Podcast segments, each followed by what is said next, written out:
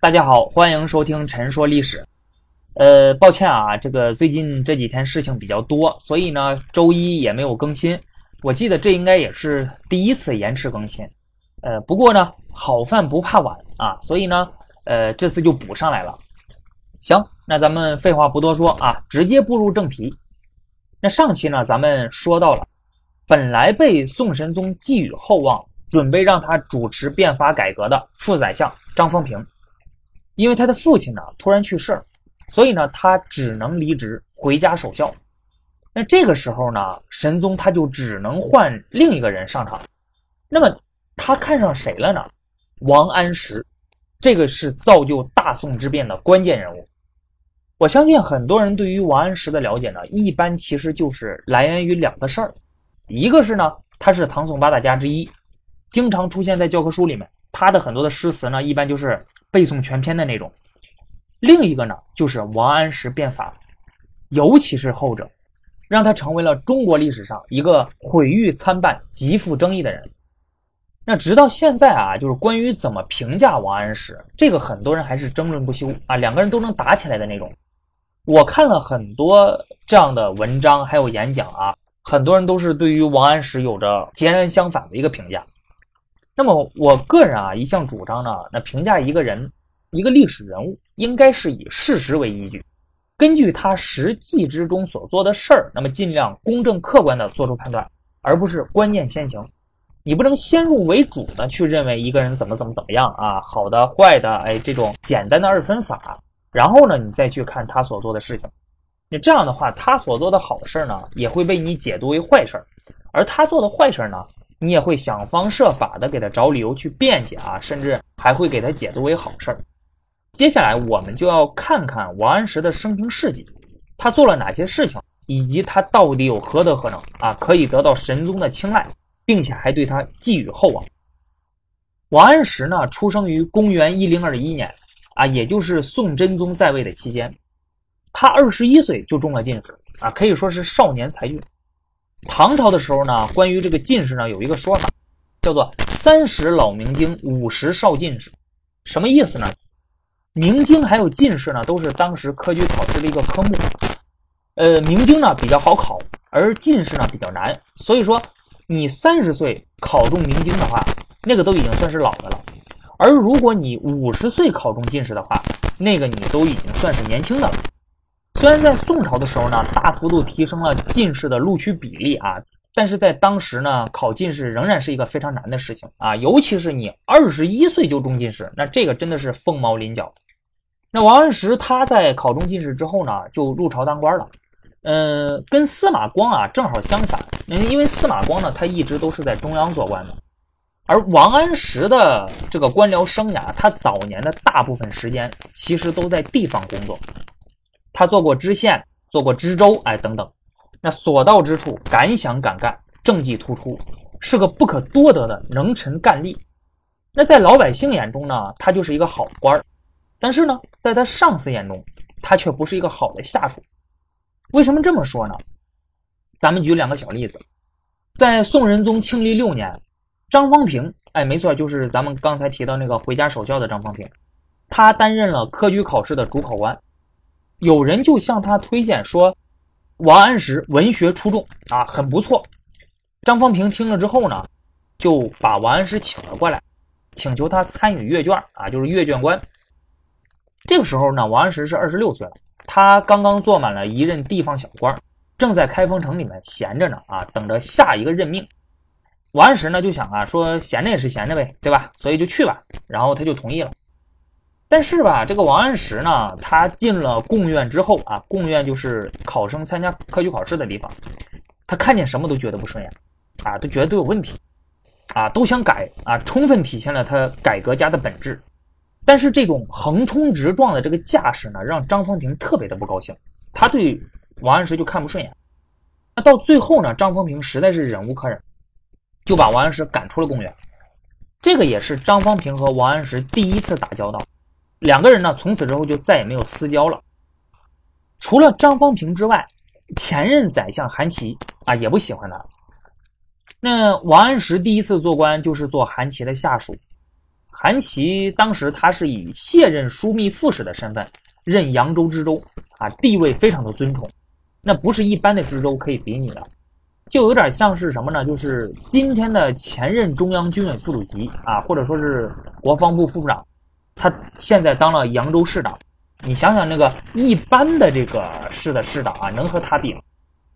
那你跟着这样的长官啊，一般人都会想好要努力搞好关系，对吧？力图给长官留下好印象。那这样的话，你之后才方便升官啊。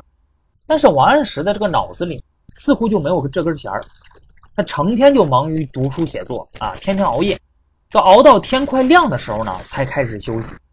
而等他醒过来的时候，那太阳早就已经升得老高了。那只好匆匆忙忙就赶去上班，那常常是经常来不及洗漱啊，样子整体看起来特别的狼狈，特别的邋遢。那韩琦看到之后呢，就疑心这下属昨天晚上是不是喝酒鬼混了啊？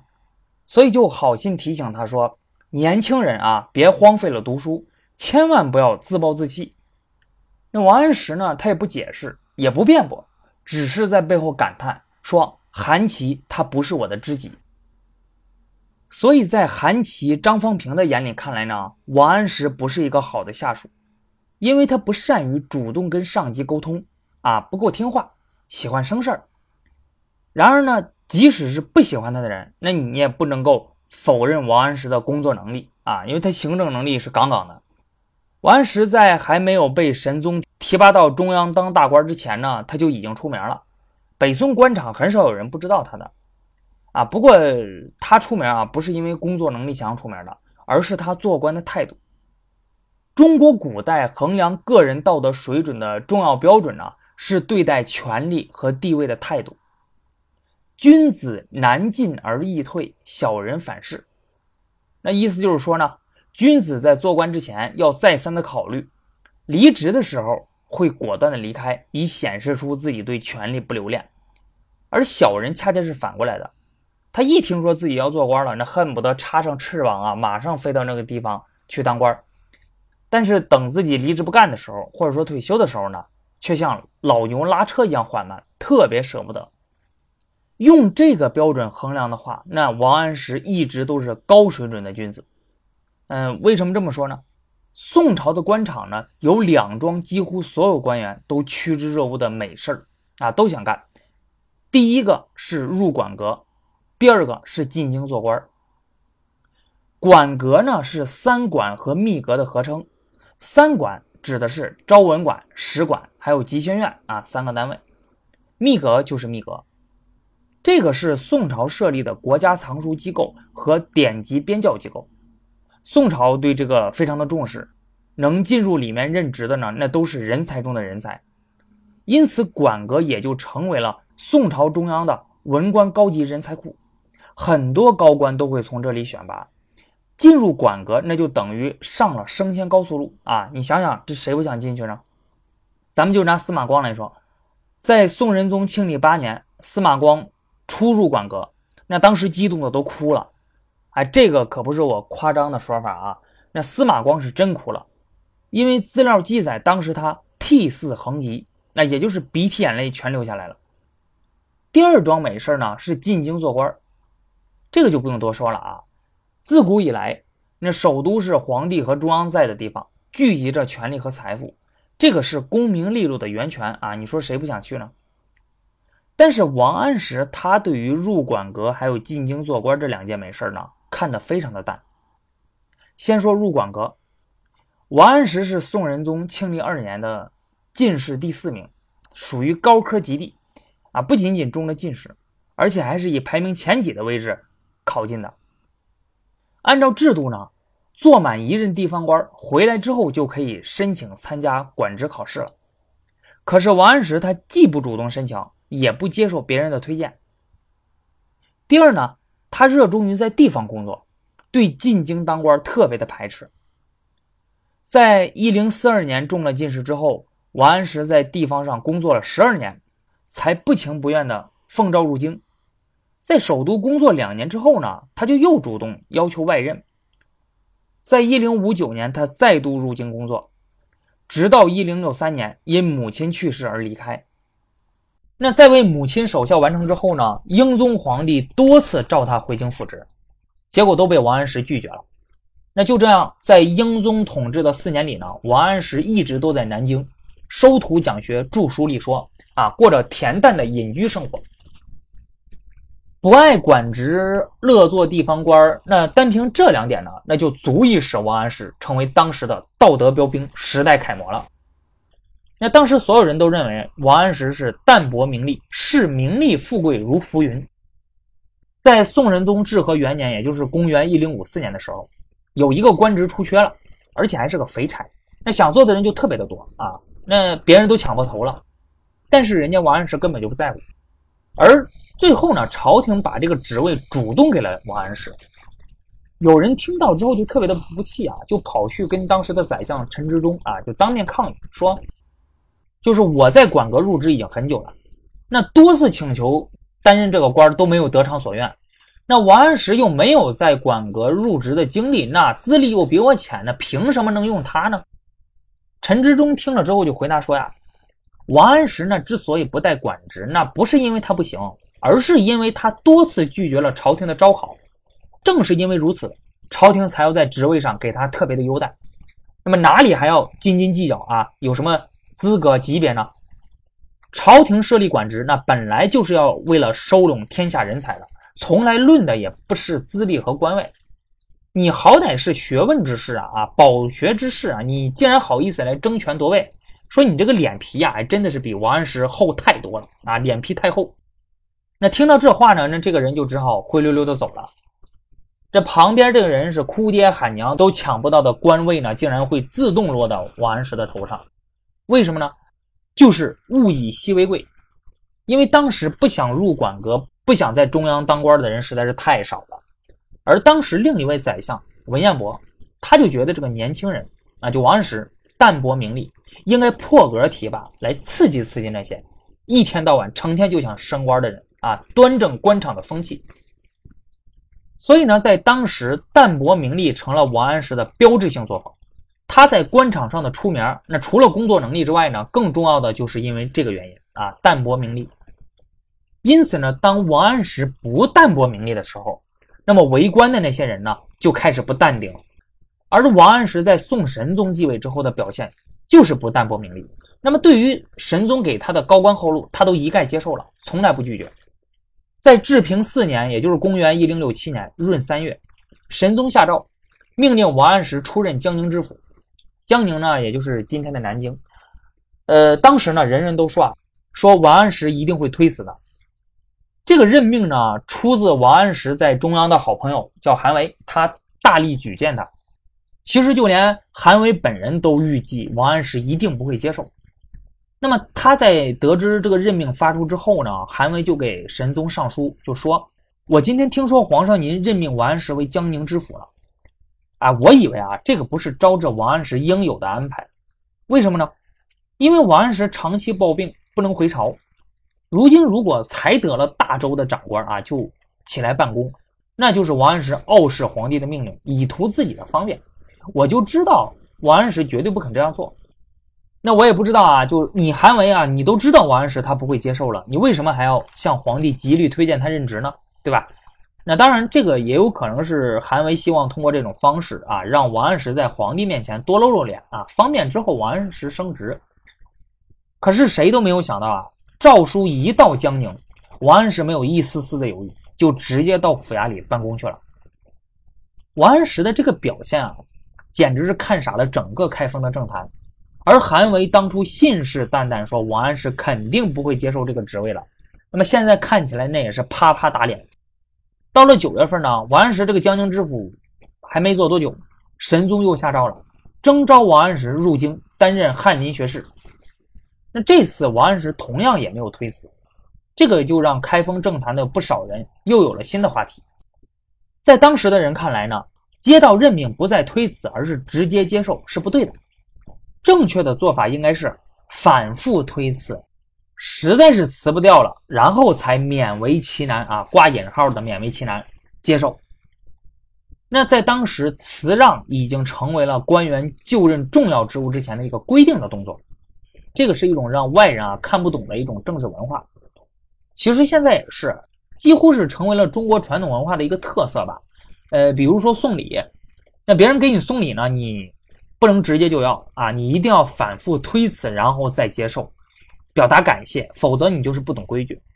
但是你看西方人就不是，那你送给西方人礼物呢，那他们一般其实不会推辞的，而是直接接受。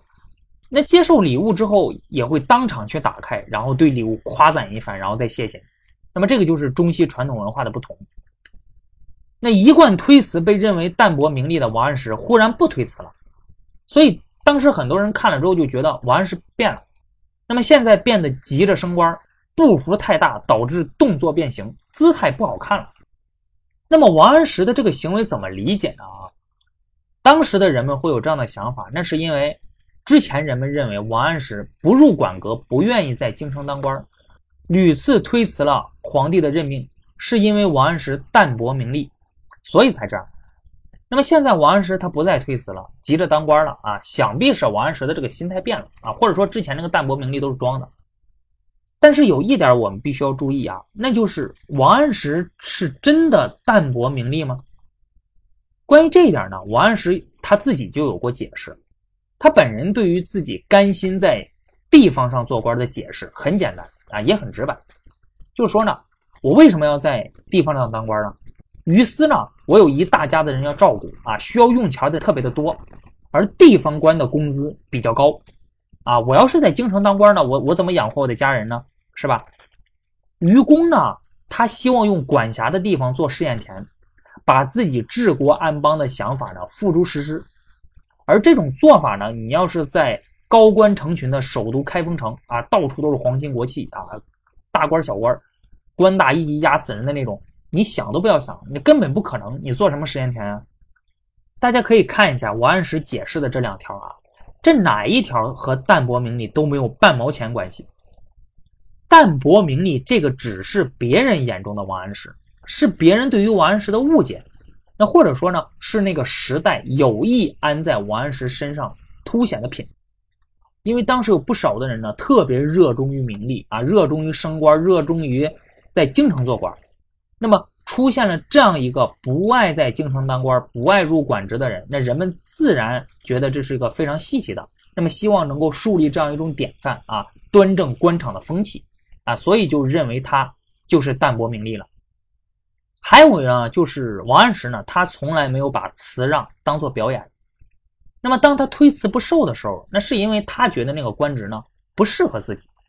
而当他认为这个职位呢和自己的能力还有理想相称的时候呢，那他就不推辞了。那王安石不推辞江宁知府，他也没推辞翰林学士，坦然入京了，想必是已经悟透了治国之道，准备辅助新君大有作为。我相信他当时已经想好了，他准备要尽展生平所思所学，实现自己的理想抱负，开辟一个崭新的时代。那在王安石接受翰林学士的任命后的第二年春天，王安石终于抵达了开封。宋神宗迫不及待地想见到他，与他畅谈治国之道。于是，在四月初四，也就是公元一零六八年五月七日，大家记住这个日子。这是影响大宋王朝国运的一天。宋神宗和王安石在这一天进行了第一次对面长谈。那两个人相谈甚欢啊！就在这场谈话接近尾声的时候，神宗向王安石问了一个问题：“说我大宋立国已有百年，这百年间呢没出什么大的变乱，基本上可以说是达到了太平盛世的标准。那这里面有什么门道吗？啊？”为什么会这样呢？本朝百年无事说呢？这个论断最早是司马光提出来的，那大概呢是在仁宗末年提出来的。司马光当时隶属了东周以来的天下大事，指出呢，只有本朝，自从公元九七九年太宗皇帝平定北汉、完成统一大业之后，基本上是做到了内外无事。那么，把本朝的这种内外无事的情况放在一千七百多年的历史长河中去看呢，那是非常了不起的。三代以来治平之事，未有若今之盛也。我相信司马光他在提出本朝百年无事的时候，那内心一定是非常自豪的。那他肯定认为我们的朝代那是一个了不起的朝代，大宋王朝是自东周以来最伟大的王朝。司马光提出本朝无事说的目的呢，他只是要提醒皇帝要珍惜难得的大好局面啊，不要破坏它。所以呢，他并没有论证过本朝百年无事的成因。而宋神宗拿这个论断问王安石的目的呢，恰恰就是让他回答为什么。那为什么我们能够取得如此辉煌的成就呢？本朝在思想、文化、制度等方面有哪些具体的成就？列祖列宗的说法、做法当中有哪些是值得我们珍惜还有效法的呢？由于当时时间已经来不及了，那王安石就决定以书面的形式回答这个问题。之后呢，他给宋神宗上了一道札子，啊，也就是公文，这个就是著名的《本朝百年无事札子》。号称是北宋第一札，也被不少人呢认为是王安石变法的总纲领。王安石在这道札子里面就说啊，太祖爱护百姓，在制定政策的时候呢，一切以百姓能平安获得利益为准则。太宗继承了太祖的聪慧勇武，而真宗呢保持了太祖的谦恭仁爱，到了仁宗、英宗都没有什么丧失道德的地方。这个才使得我朝百年无事。说白了，其实就是说，自大宋立国以来啊，宋朝的这些皇帝呢，都以人为本啊，爱民如子，嗯，所以才造成了如今的局面。仁宗统治的时间是最长的，那距离当时也最近。王安石呢，又亲历其中，所以对仁宗朝呢，相对于其他朝代有着最真切的观察，因此他对仁宗朝政治的概括也是最具体的。其他的可能就一句带过了，但是关于仁宗朝为什么取得这样的成就，他用了大篇幅去论述。按照王安石的叙述呢，仁宗政治的成功之道是：皇帝保持了对天道人心的敬畏，克制住了一己私欲，对百姓呢不滥用民力，珍惜人的生命，上行下效啊，因此整个国家的统治都比较宽松，对周边政权辽和西夏。仁宗皇帝坚持和平第一的原则，宁可以经济利益换取和平啊，也绝不打仗。在统治集团内部呢，他维护言路的畅通，不偏听偏信，保持了谏官御史制度的有效性。可以说呢，王安石的回答相当准确地揭示了宋朝百年无事的奥秘。那在回答了这个问题之后呢，王安石话锋一转，就开始论述。本朝立国已有百年之久，国家已经出现了种种的弊端。百年无事表象的背后，其实已经危机四伏了。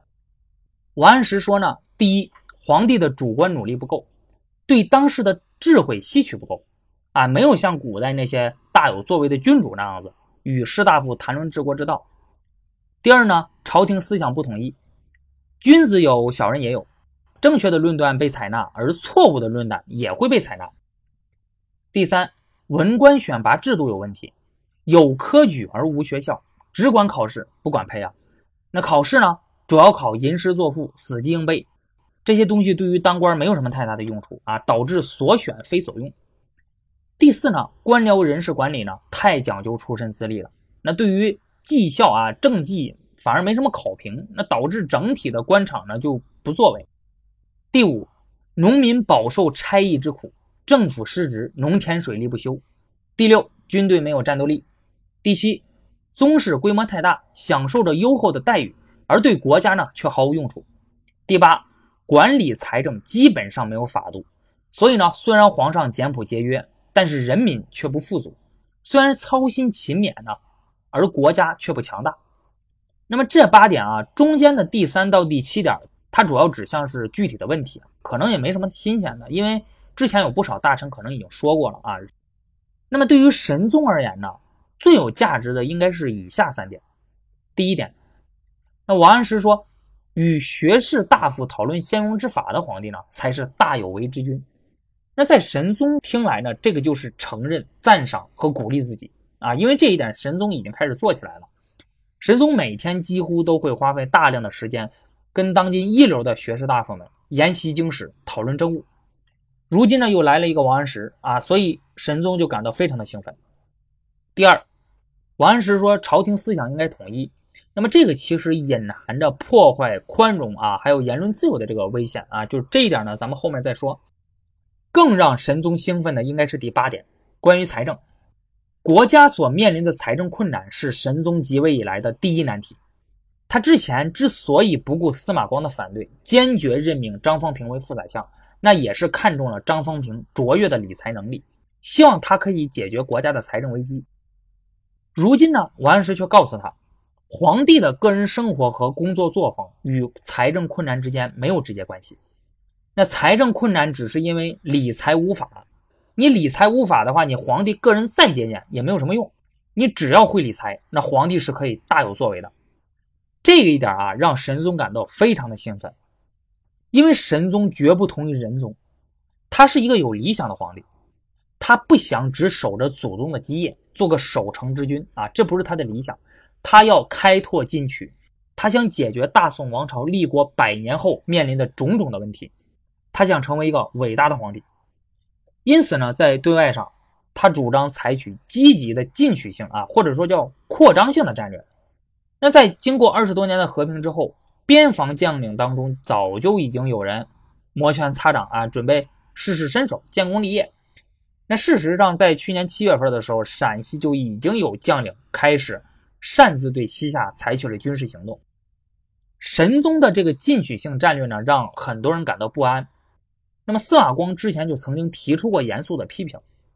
而就在与王安石初次会面之前的三天呢，神宗接见了老臣富弼，他问了很多富弼边疆的事儿啊，而且问的特别的详细。富弼当时就感觉到不对劲儿。他当即就告诫神宗说：“你不要生事儿啊，别惹事儿。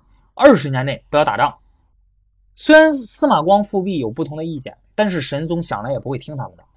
然而呢，朝廷确实存在的这个财政危机，却结结实实的束缚住了神宗的扩张性战略。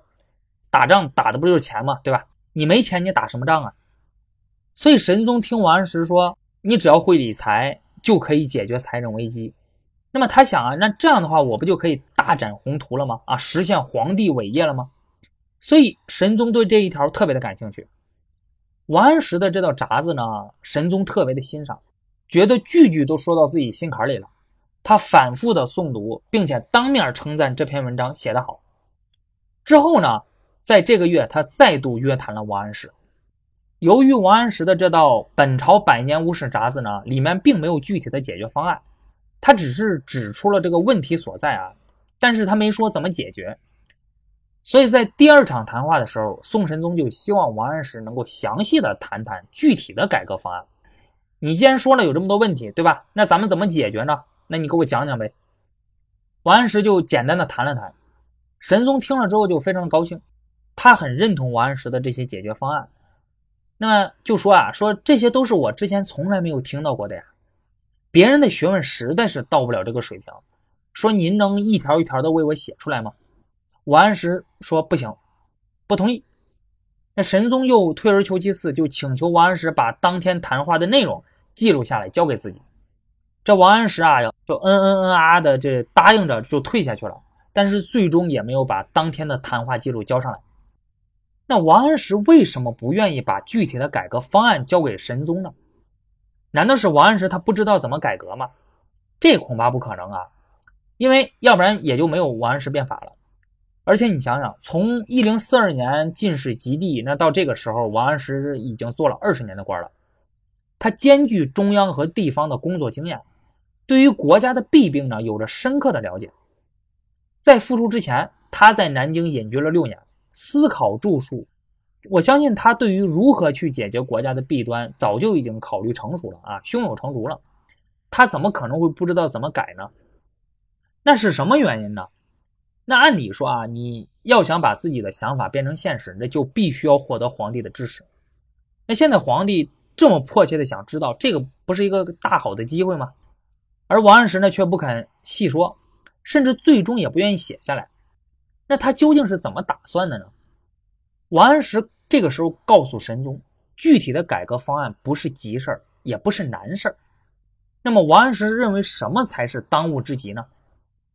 讲学择术，确定指导思想。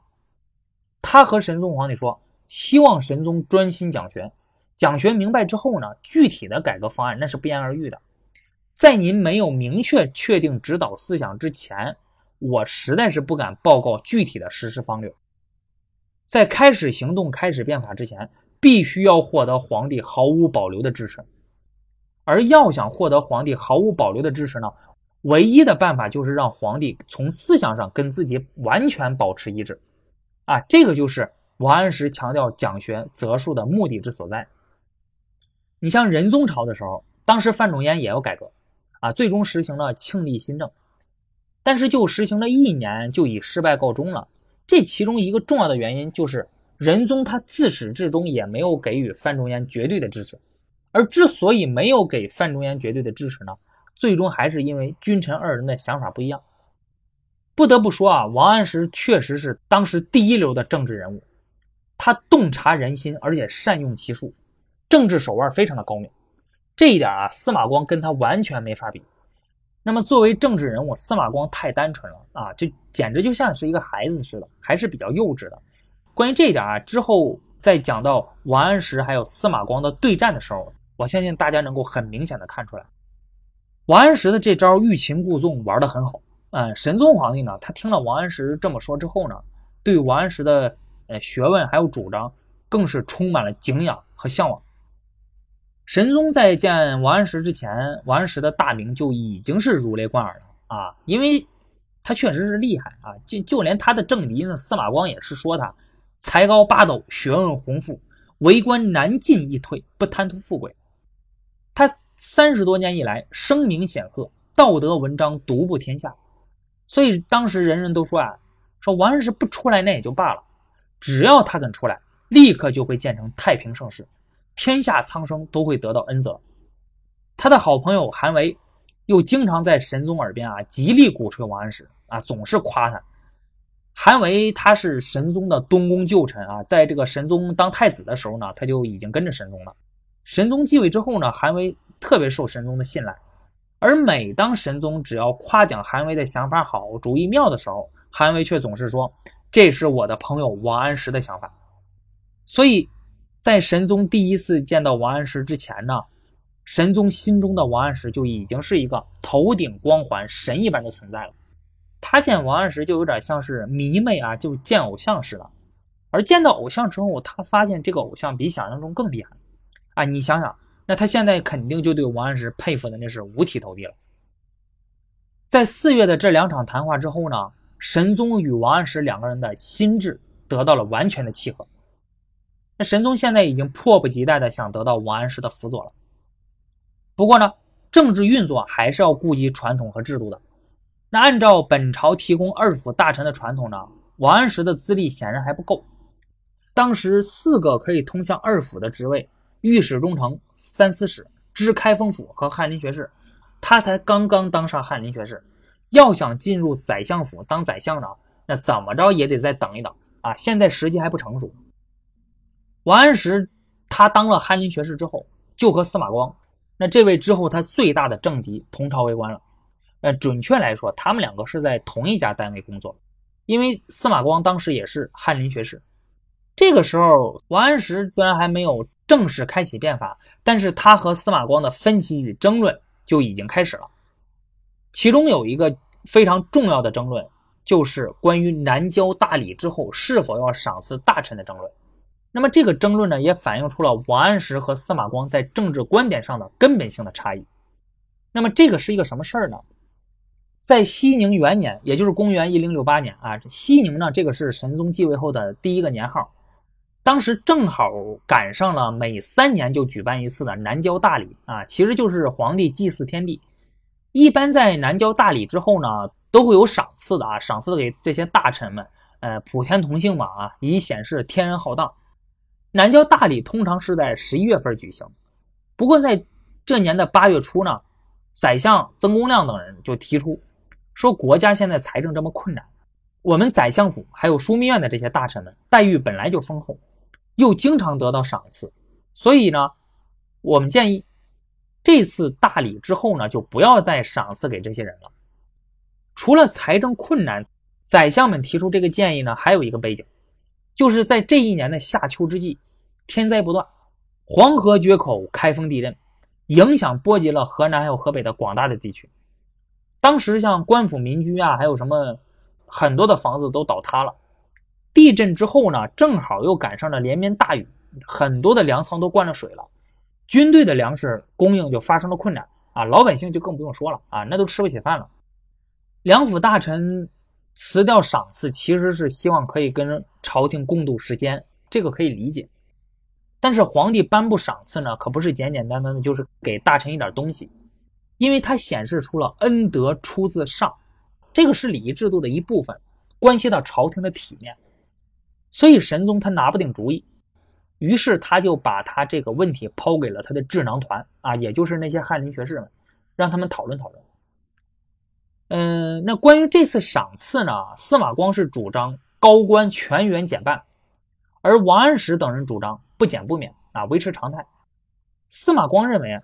如今国家用度不足，灾害又接连而至，财政状况更是雪上加霜，因此呢，必须要裁减不必要的支出，而裁减不必要的支出就应该从高官近臣做起。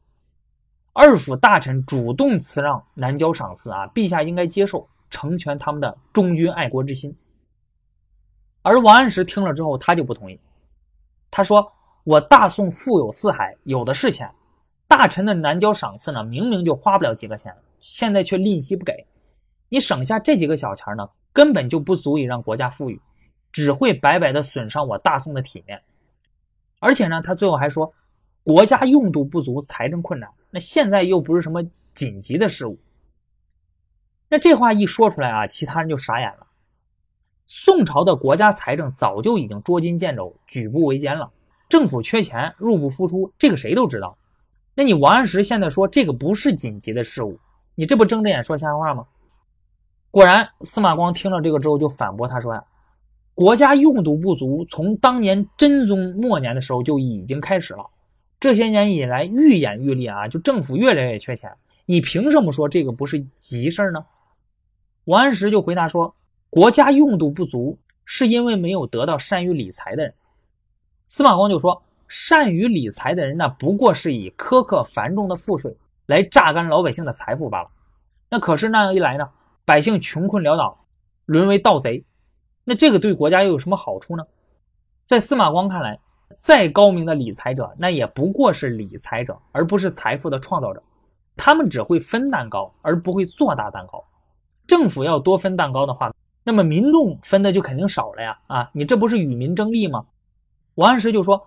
你说的这种人呢，他不是善于理财的人。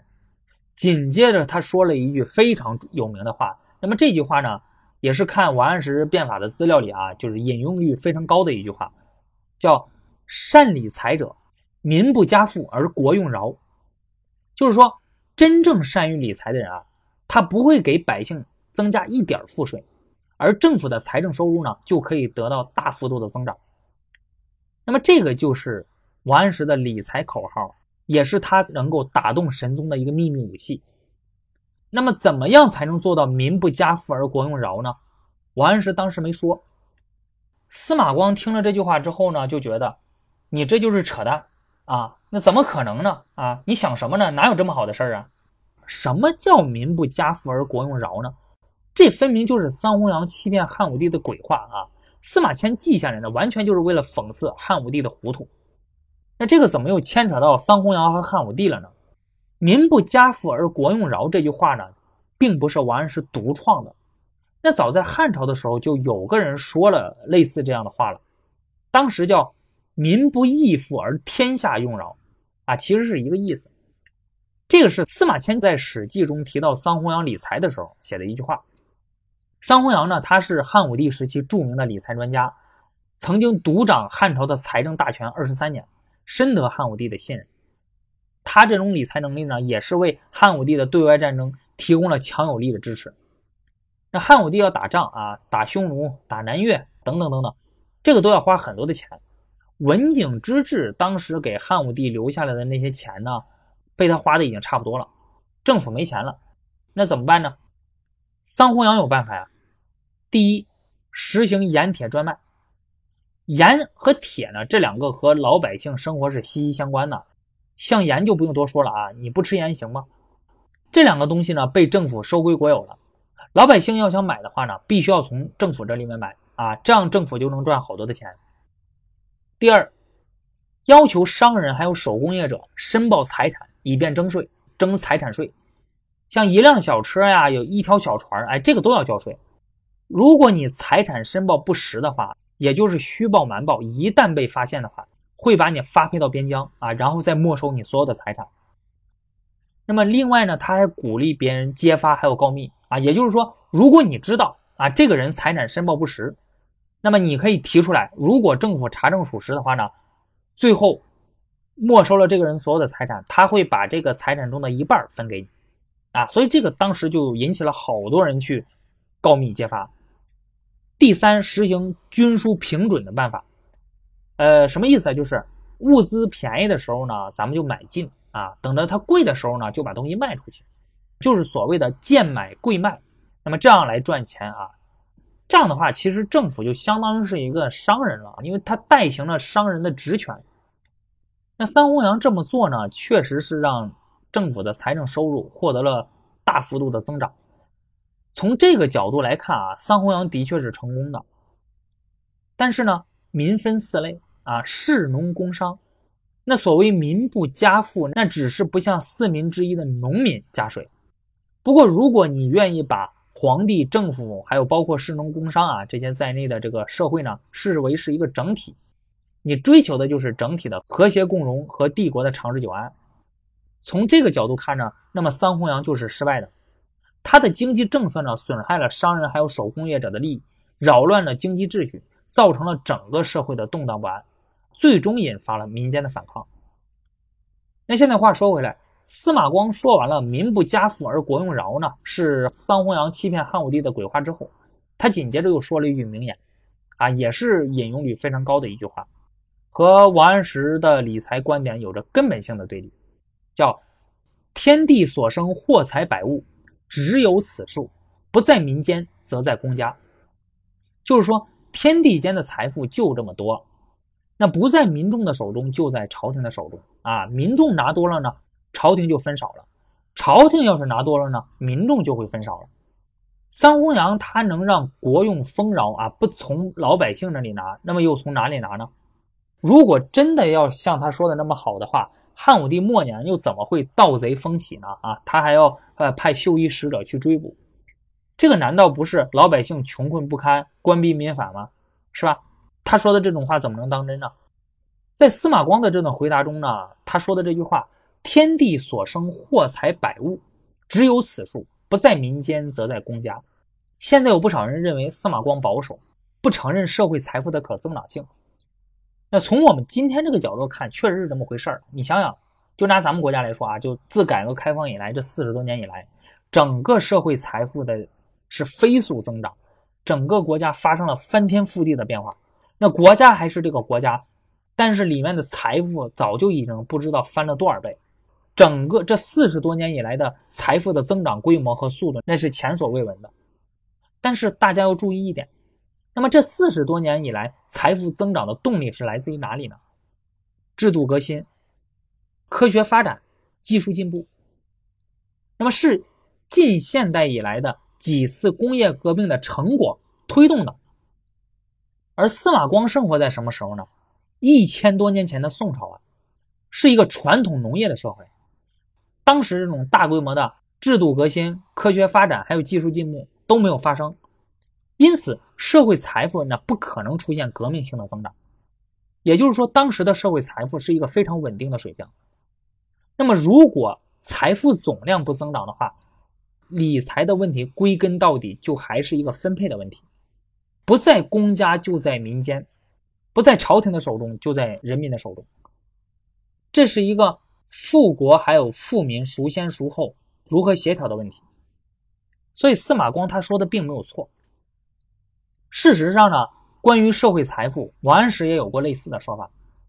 王安石他在南京闲居啊，就讲学的时候呢，就曾经写过文章反对奢侈，还有提倡节俭之风。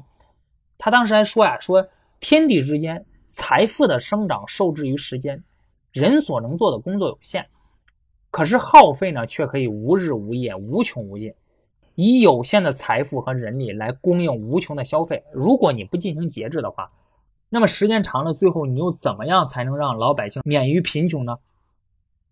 王安石说：“天地之生财也有时，人之为利也有限。”司马光说：“天地所生货财百物，只有此数。”其实他们之间的区别并不是很大啊，其实都差不多啊。但是现在就才过了两三年吧啊，王安石现在就换了说法了。那在司马光讲完之后啊，王安石就调转话题了啊，就不谈这个事儿了啊，咱不说了，就说南郊赏赐，数额不大，可以忽略。王安石说：“我觉得可以照常赏赐，没有任何问题啊。”那司马光于是和王安石就继续去争论啊，争论来争论去，争论了很长的时间。双方都把话说的都基本上都说完了吧，但是终究没有办法能够说服对方。这两个人的思想啊、政治观点各个方面差距非常的大，甚至是根本性的对立，很难说服对方。这一点在王安石变法的时候呢，体现的是更加的明显。最后，神宗做了总结了，他说：“我的想法和司马光是一样的，也就是说呢，他赞同减免二府的这个南郊赏赐，但是呢。”我们不能直接说同意啊，我们要先说不答应。那么这个是一个例行的政治姿态啊，就这次我我先不同意啊，我我先推辞一下。那宰相们看到皇上不同意呢，他肯定还会打第二通的报告上来的。这样的话我再答应，那双方都有体面。就在第一通的这个皇上说不允许的这个诏书下发之后呢，呃，曾公亮还有他手底下的这帮人啊，就再也不敢提。辞让南郊赏赐的事儿了？啊，为什么？因为这份诏书里面写的很清楚了，他特别强调赏赐是皇帝控制群臣的手段，暗示呢对待赏赐的态度就是对新君的忠诚表态。你想想，话都说到这个份上了，谁还敢辞呢？啊，就只能乖乖接受了。那么这么一通措辞很严厉啊，而且表达了这个意思的诏书呢，似乎和宋神宗当时的口头指示不符合。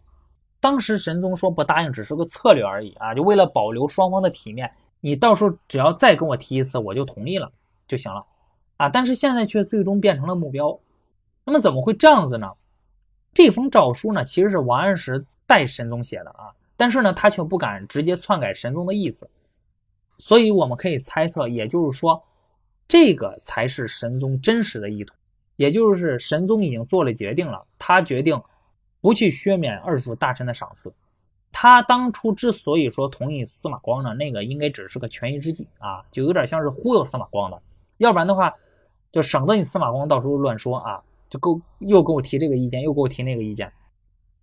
那么王安石认为呢，政府收入不足呢，这个现在还不是什么特别紧急的事儿啊，而且他还喊出了“善理财者，民不加富而国用饶”的响亮的口号，神宗特别受到鼓舞。那么这次南郊赏赐呢，神宗皇帝的这个赏赐啊特别的多，在熙宁元年的这一次南郊大典呢，赏赐花费了九百多万，跟三年前英宗的那次南郊赏赐相比呢，开支不但没有缩减，反而增加了两百万。那我相信，可能神宗也是认为，那既然王安石有这样的决心和能力，可以。在不给百姓增加税收的前提之下呢，还能够让政府的财政收入获得极大的增长啊！那这样的话，我就没有必要抠抠缩缩了啊，就该花还是要花啊！他想开了。那在南郊大典过了大概三个月左右吧，也就是在熙宁二年二月初三，宋神宗顶着压力任命王安石为参知政事，也就是副宰相。那这样一场轰轰烈烈。最终将会影响大宋王朝国运的变法，那就要开始了。大宋之变最重要的部分，高潮部分就要到来了。那好的，那下期节目呢，我们就来讲王安石变法。本期节目就到这里了，我们下期再见。